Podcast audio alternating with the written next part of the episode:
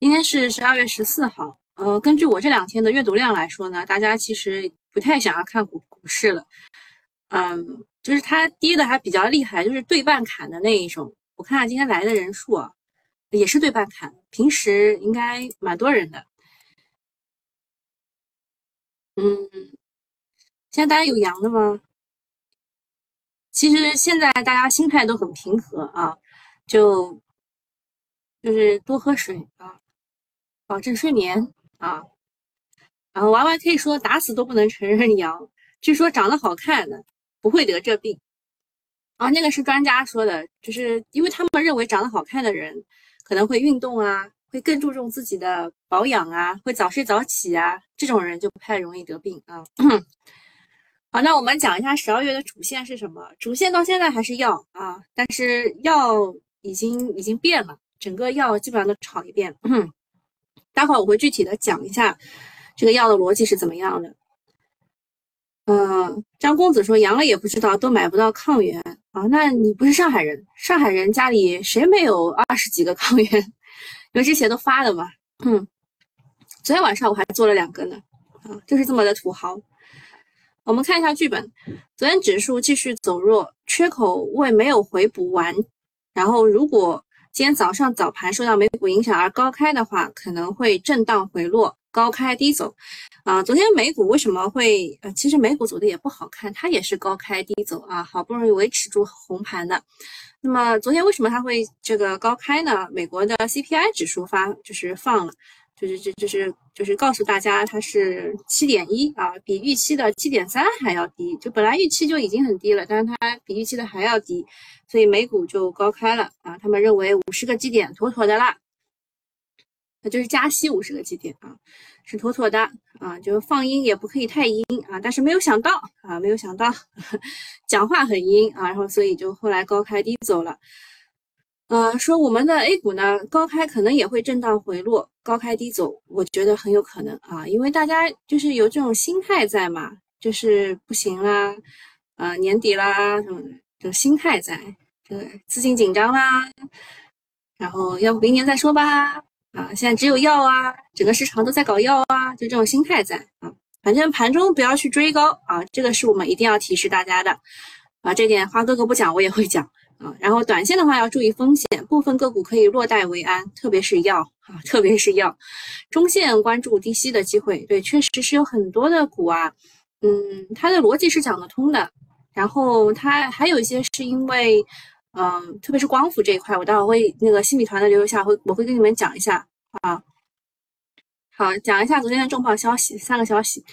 第一个是昨天下午。我们收盘后就三点多吧，然后港股还没有收盘啊，然后那个路透社有一个消息说，中国正在制定一项一四三零亿美元，也就是一万亿人民币的半导体产业扶持计划，主要是以补贴和税收抵免的形式执行啊。然后消息说，有大部分的财政援助将用于补贴中国晶圆代工厂购买国内半导体设备啊，是以百分之二十的采购成本来补贴。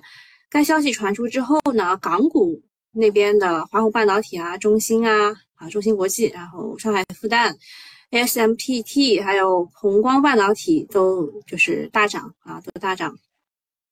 那个这个消息呢，我我说实话啊，就是我不知道为什么，我好像觉得我三个月之前就听过，嗯，然后。呃，就是就传了很久嘛，就半导体为什么就是每一次都想要出来去承接承接那个要出来的钱，像昨天他也他也有，就前天嘛，前天他也有异动，就是因为这个消息在我们这圈子里，感觉就三个月之前我就听过啊，然后这个一万亿的话，这个补贴，你以为之前没有给补贴吗？啊，就是之前其实抓了很多。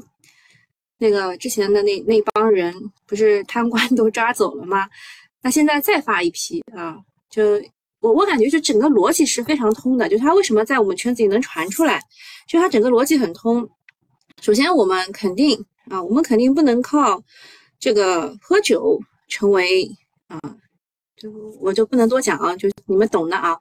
然后呃，就我们一定要就卡脖子突破卡脖子，那怎么怎么突破呢？就肯定是要发展自己的那一些东西，对吧？呃，我们炒信创，我们我们炒一些其他东西，全部都是卡脖子的东西。那这条逻辑其实是很通的，然后给钱也是毋庸置疑的。最主要的是抓人啊，抓人之后再给钱，有没有感觉跟之前就是搞棚改户的时候其实是一样的？先打黑，打黑完，因为打黑你不打黑的话，你给的这一批这一帮那个棚户区的人的钱，大部分都进了黑道手里，懂吗？所以先打黑，打黑完以后再给棚改户。就这个这个套路我们都很懂，知道吧？所以一抓人抓抓完以后再放钱，就逻辑很通啊！只能告诉你们逻辑很通，所以很多人认这个事情啊。嗯，昨天港股的这个表现也是说明，就是资金是认这个消息的啊。第二个事情是昨天晚上的呃十一点十七分。啊，说美国的科学家宣布在核聚变技术方面取得了重大的突破，创造了历史。那这个消息呢？啊，这个消息其实是很早，大概三天前就有的，但是他们是昨天晚上开发布会然后宣布的。啊，这个叫可控核聚变。啊，什么意思呢？就是，呃，在这个我很难解释啊。我们现在的就是核电呢，全全部都是核裂变，就是。呃，把一个东东变成两个释放出来的能量啊，这你知道一下。那么现在它是把两个东东合成一个释放出来的能量啊，就是你们理解一下啊，理解一下。康强说，是不是可以无污染的烧开水了？是的，是的，你们你们之前应该是有有来听过我讲那个核电什么之类的，我那花哥哥也讲过。然后我基本上我上次问过他，我说是不是就是烧开水？呃，就是呃那核那个煤电嘛，煤电也就是烧开水。然后呃核电其实也是通过烧开水，然后去去那个把把把核电的那个能量转化成我们要用的这个电啊。你们你们都记得啊？郭关姐说：“原来打黑是为了更好的棚户区改造，现在懂了。嗯，你们好像我我以前没有讲过吗？就是我有很多很奇怪的观点，我觉得到最后都能验证，所以我我会我会稍微讲一讲我我可能的奇怪的观点，因为我想象力比较丰富啊，我会把某某些事情都联系联系起来。我也不知道它最终的形态是怎么样，但是我跟我跟业内人士聊天，他们说我的想法，就他们喜欢跟我聊天，是因为我的想法很奇怪。”然后又直击要点，好，下面讲一下花哥哥说光伏是有利空消息的，啊，然后说是欧洲要使用本土的光伏设备，哎，这个消息我待会儿会讲的，我会讲的，就是那个数字是三十几瓦嘛，嗯，我待会儿会讲，你们不要着急，好吧？啊，郭关杰说确实是这样，不然肥了黑道，啊，你们人民的名义多看看嘛，懂的呀。好，下面最后一个消息，最后一个重磅消息是这个美国的 CPI 啊，美国的 CPI 发布了，就是已经压低了啊，已经把 CPI 的预期压到了七点三，因为之前都是八点几、八点六啊、八点九啊这种，对吧？现在已经把它压低了，预期七点三，但是它这个公布出来的是七点一，而且核心的通胀是只有百分之六啊，预期是六点一，所以都是比预期要低的，所以它是高开的啊，它是高开的。嗯，美联储的议息会议是昨天晚上开始的，然后是周三，也是今天晚上，就今天夜里吧，可以说是周四凌晨吧，两点多吧，应该会公布结果。到时候他们还会有新闻发布会，赶在这个时间点，有了通胀超预期回落的数据，大家都很期待美联储会做出更科鸽派的表态，减缓加息的进程。但这种利好只能管当前嗯。然后那个昨天安邦还跟我聊天说，这个美联储进退两难，应也应不起来。其实这样的，就是他在之前发表发布的那个 PPI 的数据是超预期的不好啊，不好。那么那个不好的话就可以，哦不对，是是超预期的好，讲错了啊。就 PPI 的数据是超预期的好，然后 CPI 的数据是超预期的不好。所以安邦认为美联储被夹在就就顶了杠钩的。呃，就是停在杠头上，前后两难，进退两难，鹰派鸽派很两难。我说肯定不两难，就是它肯定是五十个基点，然后讲话再阴一点，就就就这样嘛，对吧？不两难。然后下一个事情是外交部说这个脱钩断供和科技打压的错误做法必须停止。呃，十一月十一号到十二号，外交部副部长谢峰在河北廊坊同来访的美国国务院亚太事务助理国务卿康达、白宫。国安会中国事务高级主任罗森伯格举行了啊举行了会谈，中方在会谈中表示，中美双方要加强沟通对话，推动中美关键啊关系重回健康稳定的正轨，零和博弈的冷战思维必须摒弃，脱钩断供和科技打压的错误做法必须停止。所以这这一次中美在河北廊坊的会谈呢，外交部已经亮明了态度。啊，就是他们还表示啊，美国滥用出口管制的措施，对全球半导体供应链造成了扭曲。如果结合结合这个盘后的传闻，说这个一万亿规模的半导体产业的扶持计划要出来，最早可能在明年一季度实施。所以这个表态和想要做的事情就值得细品。当然，我觉得美国美国还滥用了很多东东，像我们。国家不是有一个什么地产大亨，就富力集团的那一位大佬，呃，他其实在中国就很正常，就是他搞了一个慈善的一个东东，然后结束了以后就请大家去玩一下嘛，呃，这个就是就是被美国说说成是什么呢？说成是他贿赂官员啊，贿赂官员，然后要要就他在英国被捕，然后要可能要引渡到美国去，刮掉一层皮，对吧？现在是交了一千五百万。先做这个保释，对吧？就就怎么说呢？中国有还有一批人不是在美国去搞这个，呃，这个也不是内幕交易，好像就是那个操操控盘面吧。然后人家一开始不管你，现在你赚钱了要走了，人家就那个，对吧？在美国那边啊，这个制度比较比较完整，对吧？发钱比较厉害的地方搞，还不如在中国搞，对吧？像赣锋锂业老板。这个内部交易，对吧？两千多万的内部交易，只罚了四十五万，对吧？这个我我说不出说不出什么了，对吧？那下一个，呃，啊，等一下，就是没讲完啊，就是半导体这一块市场是选择了相信，为什么呢？因为港股半导体尾盘是暴拉的啊，然后港股很多是外资参与的嘛，消息消息更加灵通。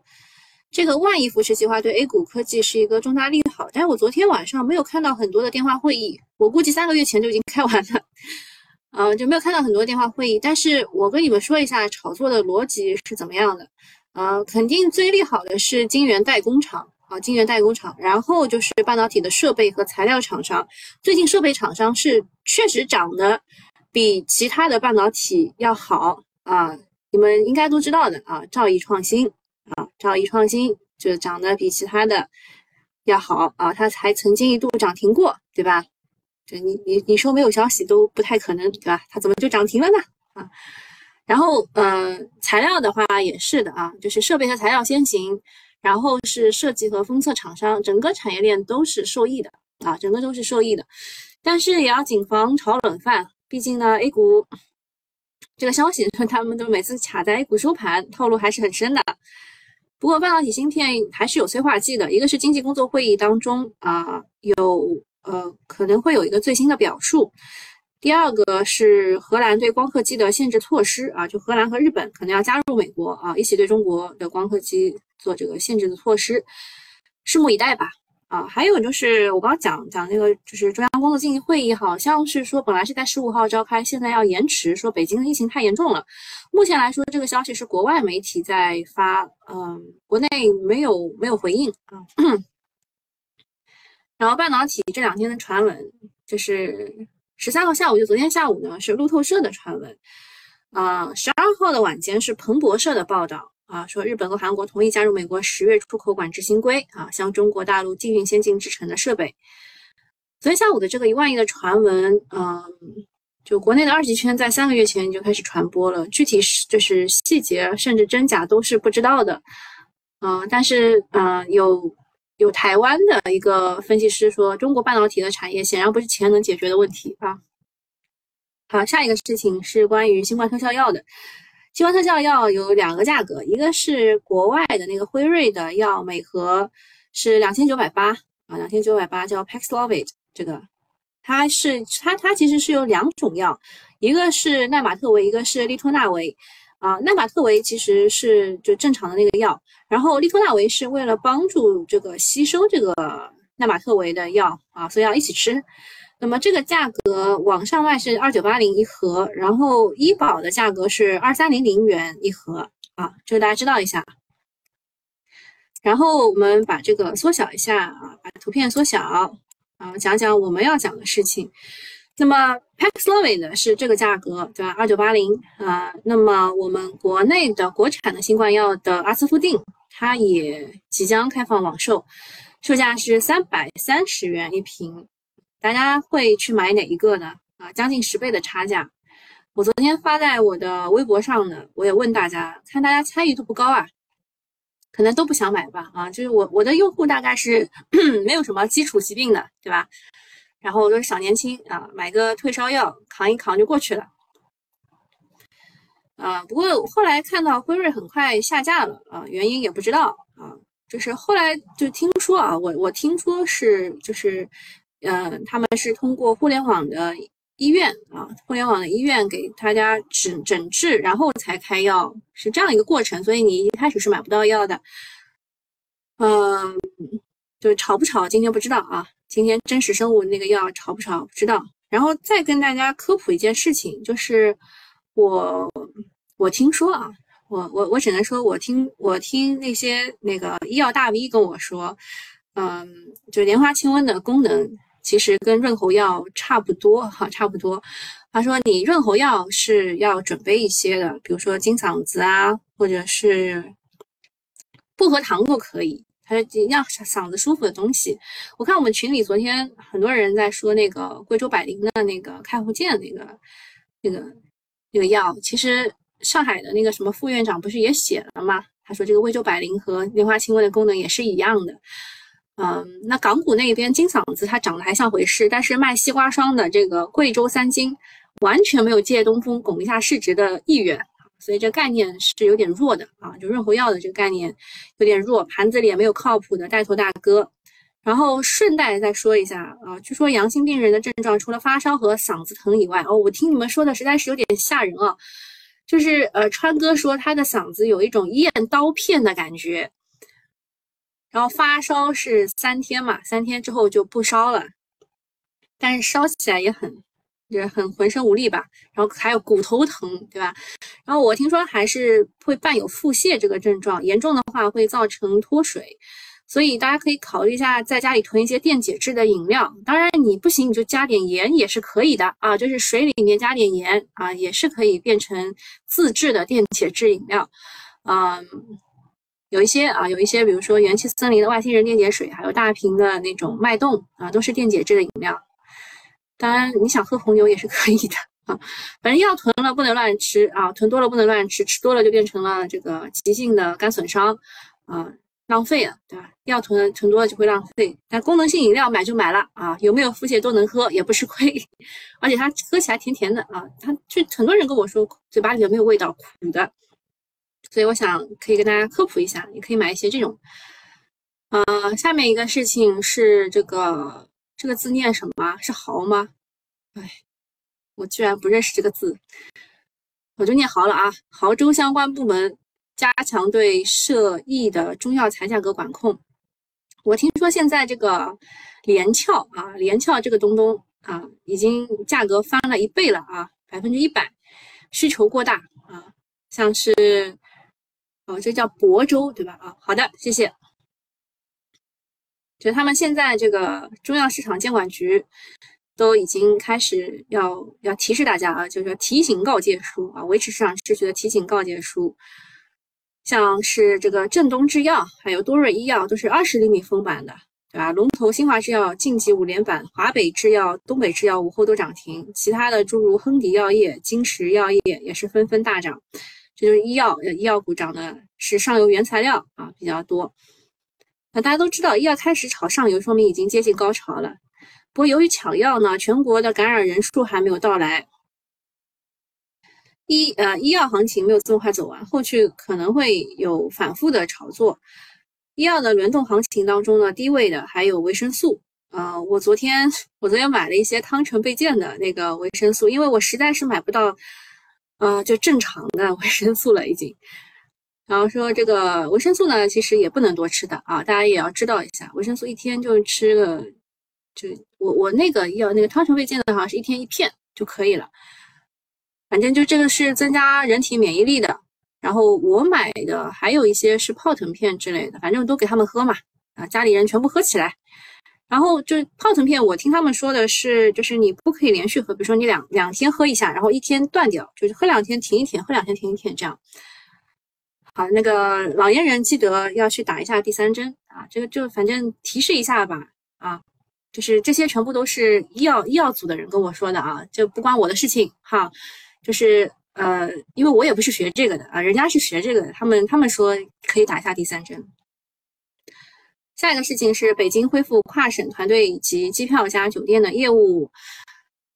嗯，医药行情高潮之后呢，很多人就已经开始吹这个复苏板块了，各种利好也是不少的啊。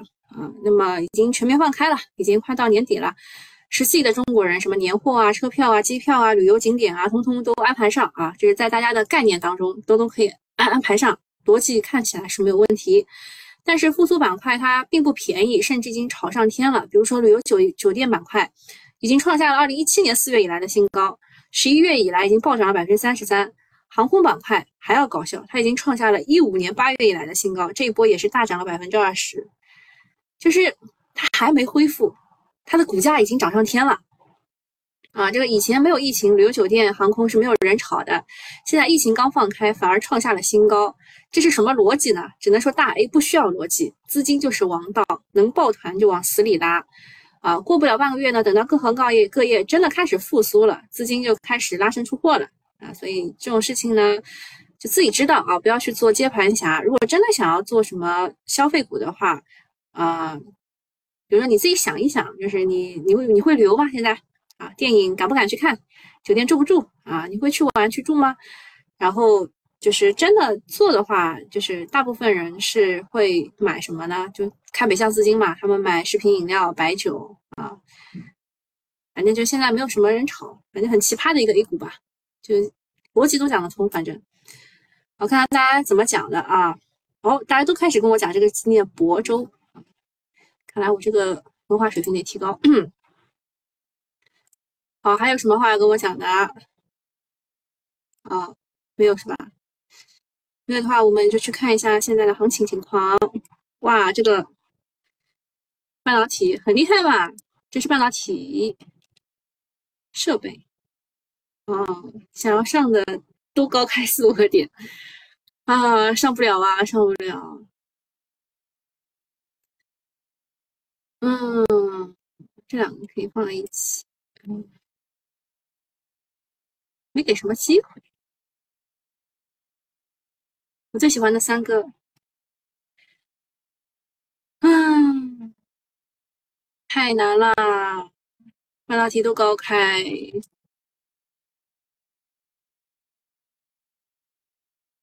嗯，不看了，看了有点心动。哦，昨天那个。我们群里的诺安女孩说，她有一只模拟芯片的这个啊，模拟的电池，模拟模拟芯片。关于电池这一块的个股，我猜的那个和她那个还不一样。我以为她有的是是这个，结果她给我看的图形好像不是这个。你们都猜到没有啊？我觉得猜就是大家手中的持股也是很好玩的一个东西，就是他给你一点点线索，然后你就猜，然后去问他，这种感觉非常的好啊，就有种大家在互相博弈感觉。今天前三名啊，前三名都是跟芯片有关的，然后啊，第四名是光刻机啊，这个就是荷兰和日本不给我们出口光刻机这个事情，其实前两天就有了啊，然后氮化镓。EDA 啊，这些全部都是卡脖子，嗯，今天全部都都变了，就是之前全部都是药，对吧？各种的药，现在全部都是半导体。那这个昨天没上，就今天肯定上不了了。都都上不了。开始消费电子也也有了啊，就是从八从九开始消费电子，无线耳机也算啊，啊，没有给任何机会。哦，今天就是先这这一块是半导半导体，这一块是消费电子啊，下面是这个，下面是五 G 概念，然后跌的比较多的啊。这就是昨天的那个概念，就家庭医生概念，呃，也是惨惨，也是蛮惨的。就是昨天是冲高，然后回落，回落完以后，今天继续跌啊，这种很难去追啊。你们想一想，昨天的家庭医生就有可能是今天的芯片，想一想还还敢去吗？还敢去吗？都高开四个点以上，我基本上不追的啊。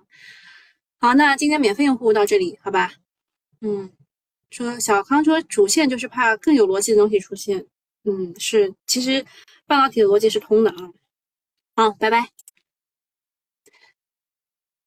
好，为了防止大家去追高，我们我们讲一些其他东西吧。我们讲一些关于半导体的东西，就是台湾的分析师啊，陆老师啊，很著名的，他说。大陆会把重心放在成熟制程，以前中国会重视先进制程，未来一定会走向成熟制程，受阻部分会呃洗产地啊，就是这这一句话很难理解啊，就是以前就我我们知道的是中芯国际，他不是请了一位台湾的那个还有美国的，就就到这个中芯国际去作证嘛，然后他们的经营理念也是不一样的。啊，有些人呢说要先把成熟制程给做起来，有些人呢说我们要一定要发展先进制程，不然会被卡脖子。这两个其实都是没有错的，但是是精力就这些，钱就这些，先发展哪一个呢？啊，现在那个成熟制程的被挤走了啊，所以我们肯定未来是先发展成啊，不是是先进制程的被挤走了，现在未来是肯定要发展成熟制程的。这句话就这样理解。然后说台积电呢，啊，西顿已经消失，投资美国是为了分散风险。留下核心技术，中国用武力封锁方式拿下台湾，呃，美国会把台湾当做中国的一部分去处理，不卖给不卖设备给台积电，材料也会被禁止，甚至会炸毁先进制程，啊，所以台积电这件事情是他们有这样的一个考量啊在里面。然后他说，台湾不管是呃靠哪一边都不对，因此台积电只能分散风险，到日本去也是，他仍然会把核心技术放在台湾。啊，中国大陆在设备材料要自己开发，至少要十到二十年的时间。先进制程在中国已经被废，替代方案无法短暂时间内完成，所以台湾目前是比较安全的。然后台积电还是要考量长期分散风险的。晶圆代工都是落后的，尤其是台积电落后的落后。半导体手上库存是落后指标，今年很多公司啊，四季度的时候会打掉库存。中国的库存很高，下游已经在清库存了，估计明年的二季度啊会开始卖，要开始买啊，到明年二季度才会开始买。然后通胀之下呢，啊，通货膨胀之下，嗯，强强应用的价格呃没有下调的空间啊。他说最糟糕的状况已经过去了。就它，它前后其实是有很多跳掉的步骤，所以你会觉得有点难以理解。大家可以截图一下，嗯，未来自己去思考一下，看看能不能跟上它的思路。好，这个是半导体的事情，啊，今天不不不建议去追吧，找个地方高抛一下，然后。光伏的话，它昨天是跌得很惨嘛？我觉得大家可能需要一下心理按摩。它昨天的跳水的主要原因是因为欧洲光伏的产业联盟也成立了，就他们要推一个自己的类似于美国的 IRA 的法案。但是你们要知道，这个联盟啊，它跟美国的法律是不一样的，它是一个民间的组织。这个联盟啊，它支持欧洲要到二零二五年，在整个光伏产业链上达到三十吉瓦的本土的制造能力。啊，就首先它是民，就是它是一个民间组织，它不是一个法律，啊，这一块就影响有限了，影响有限。呃，然后还有四大点啊，还有四大点也是影响有限。比如说啊，他当说二二年欧洲的光伏直流装机预计是六十吉瓦，二三年是八十到九十吉瓦。即使保守估计啊，他说啊，二五年的时候它的组件需求是一百三十吉瓦。那他当时他说的是三十几瓦要本土制造能力，那么还有一百几瓦它是什么？还有百分之七十五是需要依赖进口的。啊，第二个呢是光伏制造属于高能耗的行业，尤其是硅料硅片这个环节，仅考虑四项主材，单单瓦的电耗大概就是在零点三千瓦时一瓦。而欧洲目前能源价格比较高，并且明年大概率我仍然是维持高位的，所以目前来看，欧洲一到两年内很难有足够资源去支持当地的光伏制造的发展。第三点，说光伏制造核心竞争力在于成本，欧洲的人工、土地、能源成本都比较高。产品的竞争力难以在呃难以和我们国内的企业去竞争，并且本轮 N 型技术的变革主要是由我们国家的企业去主主导的。像 TOPCon 它涉及到的产业材料、工艺配套需要长时间的积累，欧洲企业短期内也很难跟上。第四点说，欧洲光伏制造发展涉及补贴，然后他们内部不同国家的经济发展程度差异也是很大的，补贴具体方案是各个成员国如何分担，需要经过很长时间的讨论。啊，就是所以就是整个这个消息的利空其实是不大的啊，没有那个美国 IRA 法案的利空要大，而且美国也给也对我们放开了，对吧？他那个他一放开东南亚四国的那个进口的，那个就是那个双反，你就已经知道了，他暂时搞不定啊，他暂时搞不定。那美国也知道东南亚四国那个企业都是中国的小号啊，披着马甲的。他也没办法，他只能放开啊，所以美国也搞不定，那欧洲更搞不定啊。但是，但是现在市场的风格不在这边，利空就会被无限的放大。欧洲和美国以前也多次要支持本土的制造业，但是光伏是一个极度注重降本增效的一个行业，一旦有环节跟不上，可能它的投资就会打水漂。所以这种消息是不应该恐慌的。以光伏板块为例，目前位置可能它还会调整，但是不要悲观。现阶段已经有不少的光光伏公司的性价比是挺好的啊，是好于受到近期政策利好的公司的。所以就是在别人就是很喧哗的时候，你不要去追啊，人多地方不去，去一些人少的地方，好好研究哪一家公司真的是啊，就是业绩好的，对吧？是就是潜下心来吧。呃，下一个是一个一个板块，是因为这个特种特种纸是因为它的上游原材料的价格纸浆回落了。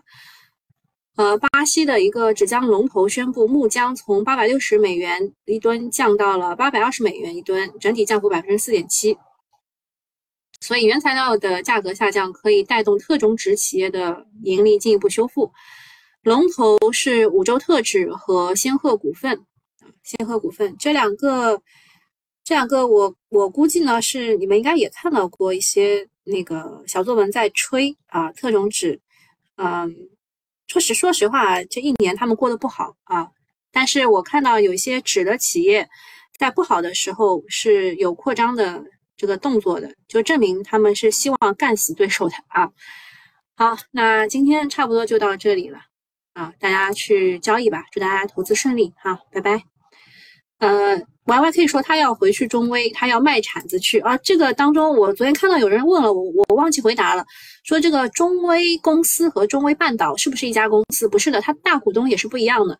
呃，中微公司是做设备的，半导体设备的，而中微半岛是做 M C U 芯片的啊，这两个是不一样的啊。好，朋友们，今天就到这里，拜拜，祝大家投资顺利。